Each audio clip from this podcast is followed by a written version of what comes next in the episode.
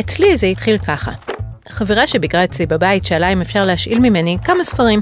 אני תמיד משאילה ספרים בשמחה, אז התחלתי להוציא על השולחן את כל הספרים מהספרייה שלי, שנראה היה שיכולים לעניין אותה. התכוונתי שהיא תיקח שניים או שלושה, אבל פתאום היא הוציאה שקית והתחילה להעמיס לתוכה את כל הספרים. חצי מהספרייה שלי והחצי הטוב שלה. לא היה לי נעים להגיד שום דבר. בסך הכל היא ביקשה להשאיל את הספרים, להשאיל, כלומר גם להחזיר, אז מה זה בעצם משנה? שלושה או שלושים, בספרייה שלי נפערו חורים ריקים, שדאגתי למלא במהירות. אבל עם הזמן גיליתי שאני לא מתגעגעת לספרים שלי, אפילו לא לאחד מהם. החוויה הזו שינתה אצלי את הגישה לחפצים, והיום אני נפטרת מהם הרבה יותר בקלות. אם להיות כנה, תהליך זריקת החפצים הפך מהכרח לעונג. הרגשתי את הנפש שלי מתנקה. היי, כאן גלי ויינרב. ברוכים הבאים לחזית המדע, סיפורים מפתיעים על הטבע שלנו. היום נדבר על מוצרי צריכה שלא תופסים לכם מקום רק בבית, אלא גם בלב. יכול להיות שהמינימליזם בסידור הבית הוא הרבה יותר מטרנד עיצובי, והטרנד הזה הוא באמת מעודד קיימות, או דווקא צריכה רבה יותר.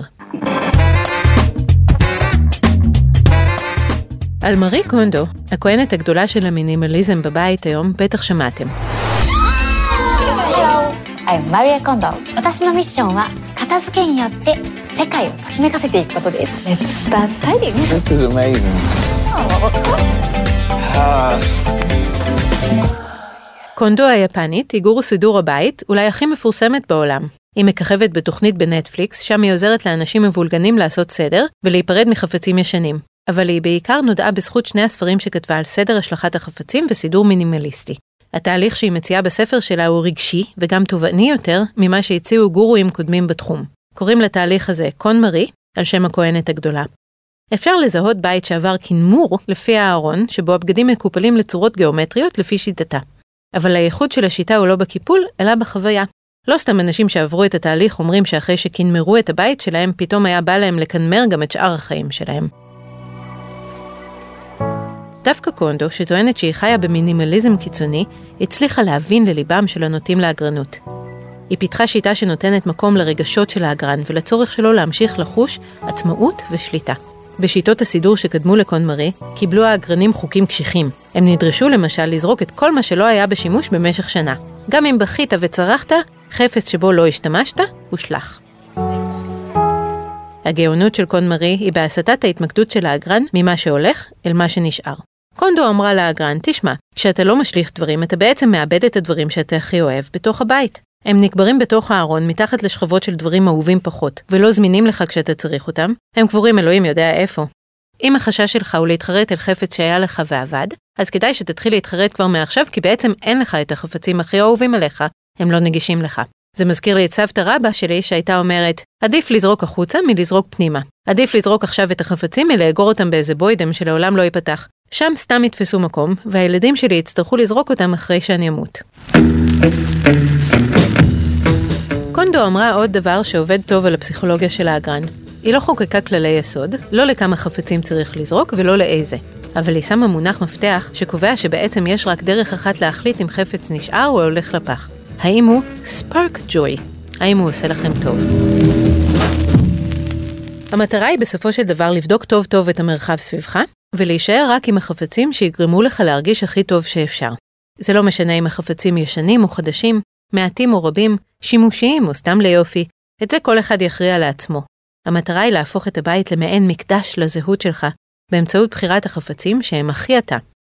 לעומת זאת, הגישה של גורואים קודמים לתחום הסדר התמקדה באילו חפצים חייבים להשליך כי רכישתם התגלתה כטעות. זה בכלל לא כיף ותורם לסבל של האגרן ולהתנגדות שלו. הכל עניין של איפה אנחנו ממקדים את תשומת הלב. עוד מנטרה של קון מרי לאגרנים אומרת שלא צריך לפחד מחרטה על משהו שזרקת בתהליך הקנמור. היא מסכימה עם האגרן, זה נכון שאתה עלול להתחרט על משהו שהשלכת, אחד מבין אלפים. אבל זה לא טרגי. כהני הסדר הקודמים הבטיחו לאגרן כי לעולם לא יתחרט על חפץ שהושלך. אך כאן עלול להיווצר ספק סביר, שייצור עוד התנגדות למהלך. קונטו הציע למשליכים להכיר באפשרות שיתחרטו אי פעם, ולהבין שגם זה בסדר. הפרודיות על קון מרי לא איחרו לבוא, ותיארו אנשים שזורקים את כל חפציהם, כולל אלה שבבירור הם זקוקים להם, תוך כדי זעקות סבל, זה לא מצית ביושר. הפרודיות אפילו הציגו אנשים שזורקים החוצה גם את בני המשפחה שלהם. בסופו של דבר התהליך מוביל להשלכת הספר של מארי קונדו עצמה. על פי הפרודיות, הוא לא באמת הביא להם אושר. השימוש במונח אושר בספרי קון מרי תפס את תשומת הלב של חוקרת התנהגות הצרכנים דוקטור לי סינג סונג מג, מרצה באוניברסיטת ESCP בלונדון. דוקטור לי חוקרת את הקשר בין תפיסת אושר ובין תרבות הצריכה, והיא זיהתה פרדוקס. עולם השיווק אומר שעושר נובע מלצרוך עוד, אבל קון מרי מאתגרת אותו ואומרת, אולי יש עוד שיטה? עולם השיווק כל הזמן מדגיש את העושר ברגע הרכישה, אבל מה קורה אחר כך? בשיטת קונמרי אנחנו בעצם בוחנים אם החפץ הופך אותנו למאושרים לא רק בפעם הראשונה שבה אנחנו קונים אותו, אלא כל פעם שאנחנו בוחרים להשאיר אותו. אנחנו בעצם קונים אותו שוב ושוב, בלי להוציא עליו עוד כסף, לצערם של המשווקים. לי מוסיפה שבשיטה של קונמרי, העושר לא מגיע דווקא מהבעלות על חפץ חדש שנוסף, אלא מהיחס בין החפצים, מיצירת הקולקציה. השיטה של קונמרי מוודאת שנקבל תועלת מחפץ לפחות פעמיים, פעם אחת כשאנחנו קונים אותו, ולפחות עוד פעם אחת כשאנחנו זורקים אותו, מתוך הבנה שהוא לא מייצג אותנו. זאת חוויה אחרת מאשר השלכת חפצים באמוק כשאנחנו עוברים דירה, פשוט בגלל שאין שם מקום בשבילם. אז לפעמים אנחנו מרגישים גם איזו אי נעימות מול השלכה של חפצים שיש להם ערך סנטימנטלי, או שנרכשו עבורנו על ידי מישהו חשוב בחיים שלנו. קון מרי מציעה פתרון חלקי לעניין הזה, לדבר על החפץ ולהגיד לו תודה על השירות שעשה בשבילנו. עבור רבים זה השלב המופרך ביותר בתהליך, והם לא צולחים אותו. אבל לפעמים במקום להגיד תודה אפשר גם לצלם את החפץ או לתעד את האירוע הסנטימנטלי בדרך אחרת. תיעוד כזה מאפשר אשליה כאילו המשכנו להחזיק בחפץ, או לפחות בערך הסנטימנטלי שלו גם אחרי שהוא נזרק. זוכרים שאמרתי לכם שהרבה אנשים שמשתמשים בשיטה של קונמרי מרגישים אחר כך שהיא רלוונטית לתחומים אחרים בחיים שלהם? למה בעצם? נראה שהיא עלתה על עיקרון מאוד משמעותי של כלכלת השפע שבה אנחנו חיים. אם בעבר רוב האנשים סבלו ממחסור בחפצים, מחסור במידע, באוכל, מחסור בקשרים חברתיים, בגירויים ובדרכים לבדר את עצמנו, היום אנחנו חיים בעולם שיש בו המון מכל זה. אנחנו, לעומת זאת, לא התפתחנו באותו קצב. רבים ממי שעוברים את תהליך הקנמור מדווחים שהוא הולך נגד כל מה שלימדו אותם כשהיו ילדים. לא זורקים חפץ שאין לו שימוש, זה מרגיש פריבילגי להחריד, אפילו סוג של התגרות בגורל. ובאמת הנטייה הטבעית שלנו כבני אדם היא לנסות להשיג כמה שיותר מהכל, ולא לוותר על מה שכבר צברנו. אבל בכלכלת השפע אנחנו קודם כל צריכים לשאול את עצמנו, מה לא? השאלה מה גורם לנו אושר, מה הכי ספארק ג'וי, מגיעה עם שאלת לוואי, על מה אנחנו מוכנים לוותר. היום כבר ברור שזאת השאלה הכי דרמטית בחיים שלנו בעולם המערבי. בתחומי הניהול, יועצים ארגוניים מתחננים למנהלים שיבחרו במה הם לא מסוגלים לטפל, יועצים לסטארט-אפים קודם כל מבקשים מהם לבחור באיזה תחום הם לא יישמו את הטכנולוגיה שלהם. במזון אנחנו צריכים לבחור מה לא לאכול, בבידור אנחנו צריכים להתמודד עם תופעת פומו, הפחד מלהפסיד דברים, ולהחליט על אילו אירועים אנחנו מוותרים במהירות. בין הקשרים החברתיים הזמינים לנו ברשתות החברתיות הדלוקות תמיד, אנחנו צריכים לבחור את אלה הכי חשוב לנו לשמר, ואת אלה לא. דוקטור לי מציינת שלא מעט מהאנשים שפגשה לצורך המחקר שלה סביב שיטת קונמרי והקשר שלה לאושר, וניסו ליישם את השיטה לעוד תחומים בחייהם, לא יצאו מרוצים. זה לא תמיד עובד, היא מזהירה. להיפרד מקשר ארוך או ממשימה בעבודה רק כי זה לא ספארק ג'וי, זה יותר קשה מאשר פשוט לפתוח שקית זבל ולהכניס לשם את העניין הלא רצוי. קונטו זוכה היום לפופולריות רבה על רקע טרנד הקיימות. גם כדי לשמור על כדור הארץ, אנחנו לא יכולים להמשיך בצריכה המשוגעת שנהוגה היום. כולנו צריכים לצמצם את עצמנו קצת. אם אנחנו יודעים בדיוק מה יש לנו בבית, ואנחנו קונים חפצים מתוך הבנה בדיוק איפה בבית הם אמורים לשבת, וכמה מקום אנחנו מתכוונים להקדיש להם, אולי אנחנו נקנה פחות. אולי עוד נבין, עוד לפני הקנייה, שאנחנו לא צריכים את כל זה. אבל הסיפור הוא קצת יותר מורכב. כי כשאנחנו אוגרים, בשלב כלשהו הבית שלנו נהיה מלא, ואנחנו לא יכולים בכלל להכיל עוד חפץ. הבית שלנו שבע. לעומת זאת, אם אנחנו משליכים חפצים החוצה בהתלהבות, הבית שלנו תמיד יכול להכיל עוד רכישה. במובן הזה, עבור אנשים מסוימים, שיטת קונמרי דווקא משרתת את תרבות הצריכה ולא את המינימליזם. אפשר לזרוק הכל, כי תמיד יהיה אפשר לקנות עוד. אם אני היום לא משתמשת בחפץ, לפי שיטת קונמרי אני אמורה להשליך אותו, ומקסימום לרכוש עוד אחד כזה כשאצטרך אותו בעתיד. לפי קונמרי, אם הבגדים שלי לא אופנתיים, טוב לזרוק אותם ולקנות חדשים. זה ההפך ממינימליזם.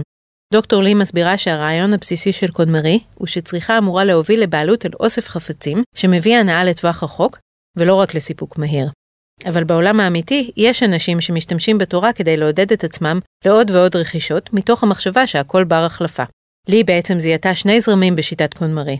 אלה שהיא מובילה אותם לקנות פחות, ואלה שהיא מובילה אותם לקנות עוד. קבוצת המחקר שלה עדיין מנסה להבין מי האנשים שמגיבים ככה ומי ככה, אבל היא מסיקה שזה תלוי במערכת היחסים שיש לך עם קיימות. האם אתה הולך אחרי גרטה, או שאתה נהנה מהיום. לי מציינת שחלק מהמרואיינים במחקר שלה תיעדו במכוון את התהליך שעברו כדי לזכור אותו, ואחר כך לעמוד בפיתוי ולא לרכוש חפצים נוספים. הרבה גבות הורמו לאחרונה כשמרי קונדו פתחה באתר שלה חנות חפצי נוי, שבה היא מוכרת בדיוק את אותם חפצים שנראים כאילו הם היו אמורים להיות ראשונים בתור להשלכה לפח. מגש עוגיות משושה? מי אי פעם משתמש בדבר כזה? ועוד לקנות אותו ב-180 דולר? זה כבר נשמע מופרך. ברמת ההיגיון, מרי קונדו יכולה להגיד שהיא פינתה לנו מקום בבית כדי שנוכל לקנות את החפצים שבאמת ובתמים יביאו לנו אושר. ואלה כמובן החפצים שהיא מוכרת בחנות שלה. אבל האמת היא שרוב מי שעברו את התהליך דווקא הרגישו שהוא לימד אותם שיש להם כבר בבית הרבה יותר ממה שהם צריכים. על הרקע הזה, הניסיון של מרי קונדו לדחוף להם עוד צנצנת מיותרת הוא כבר ממש חילול הקודש, על ידי הגורו עצמה. עוד רעיון שנולד עם טרנד הקיימות הוא שפח הזבל הוא לא סוף שרשרת הערך. הכוונה היא שאנחנו הופכים להיות מודעים יותר לשאלה, לאן הזבל שלי בעצם הולך אחרי הפח? בעולם אידיאלי, כולנו נבין ששרשרת הערך היא לא קו אלא מעגל. מה שהולך לפח אמור לחזור אלינו בדרך זו או אחרת, ואם הוא לא יחזור אלינו בטוב כמוצר ממוחזר, הוא יחזור אלינו ברע, כזיהום או אסון אקולוגי. לי מספרת שבספר הראשון של קון מרי, שהתפרסם באסיה לפני שהוא הגיע לארצות הברית, היא בכלל לא עסקה בשאלה הזו, היא ביקשה מהמקנמרים בכוונה לא לתרום את המוצרים האלה, אלא ממש לזרוק אותם לפח. איזה מין הנחיה זו? קונמרי הסבירה שהיא רוצה שהמשליכים לא ירגישו אחראים לחפץ אחרי שיצא מהבית שלהם. אחרת, אם לא ימצאו לו את כתובת היעד הנכונה, הם שוב לא יעזו להשליך אותו. היא טענה שאם אנחנו תורמים חפץ, אנחנו עדיין מנסים לקבל ממנו ערך, ולא באמת מפנימים שתפקידו בחיינו נגמר. כשהספר יצא בארצות הברית, כבר היה ברור שהגישה הזו לא מחליקה בגרון לרוב הקוראים, והרעיון לזרוק לפח שונה לרעיון של לזרוק או לתרום, בלי הרבה פירוט. עם זאת, הקוראים התבקשו לא לזרוק את החפצים אצל אנשים שהם מכירים, כמו הורים או אחים, מתוך התחושה שלאלה לא יהיה נעים לא לקחת את החפצים ממכם, ואז במקום לאגור אצלכם, אתם פשוט תתחילו לאגור אצלם. אבל הקיימות טוענת שאנחנו כן צריכים לחשוב על הכתובת אליה מגיע המוצר שזרקנו, ואם אין לנו כתובת נכונה, אנחנו לא יכולים להשליך אותו בלב שקט, ובוודאי שלא לקנות חדש. בטח לא מגש משושה ב-180 דולר מהחנות של קונמרי. ומה צופן העתיד לאגרנות? כנראה שזאת האגרנות הדיגיטלית. לי אומרת שכשהתחילה לראיין אנשים למחקר, הם נטו לראות את המאגרים הדיגיטליים כאינסופיים, ואת התיעוד כחסר מחיר. היום אנשים כבר מדברים על העול הנפשי בידיעה שיש אצלם במחשב כמויות פסיכיות של מידע לא מסודר. הם נרתעים מלהתעסק עם זה, עם כל הזיכרונות היקרים להם. זיכרונות הם כנראה המקום האחרון שבו אנחנו עוד לא מוכנים להתמודד עם ההבנה שפחות זה יותר. עד כאן חזית המדע להפעם. אני מקווה שמיד אחרי שניפרד תיקחו שקית ותזרקו לפח את כל מה שאתם לא באמת צריכים. אבל אם אהבתם את הפרק, תוכלו לאסוף אותו לתוך הספרייה שלכם בלחיצה על כפתור ה-follow או subscribe. הקטע ששמעתם מתוך Tidying Up with Mary Kondo בעדיפות נטפליקס. תודה לעורך הפודקאסטים רון טוביה ולניב בן אלי על הסאונד. אני גלי ויינרב. ביי.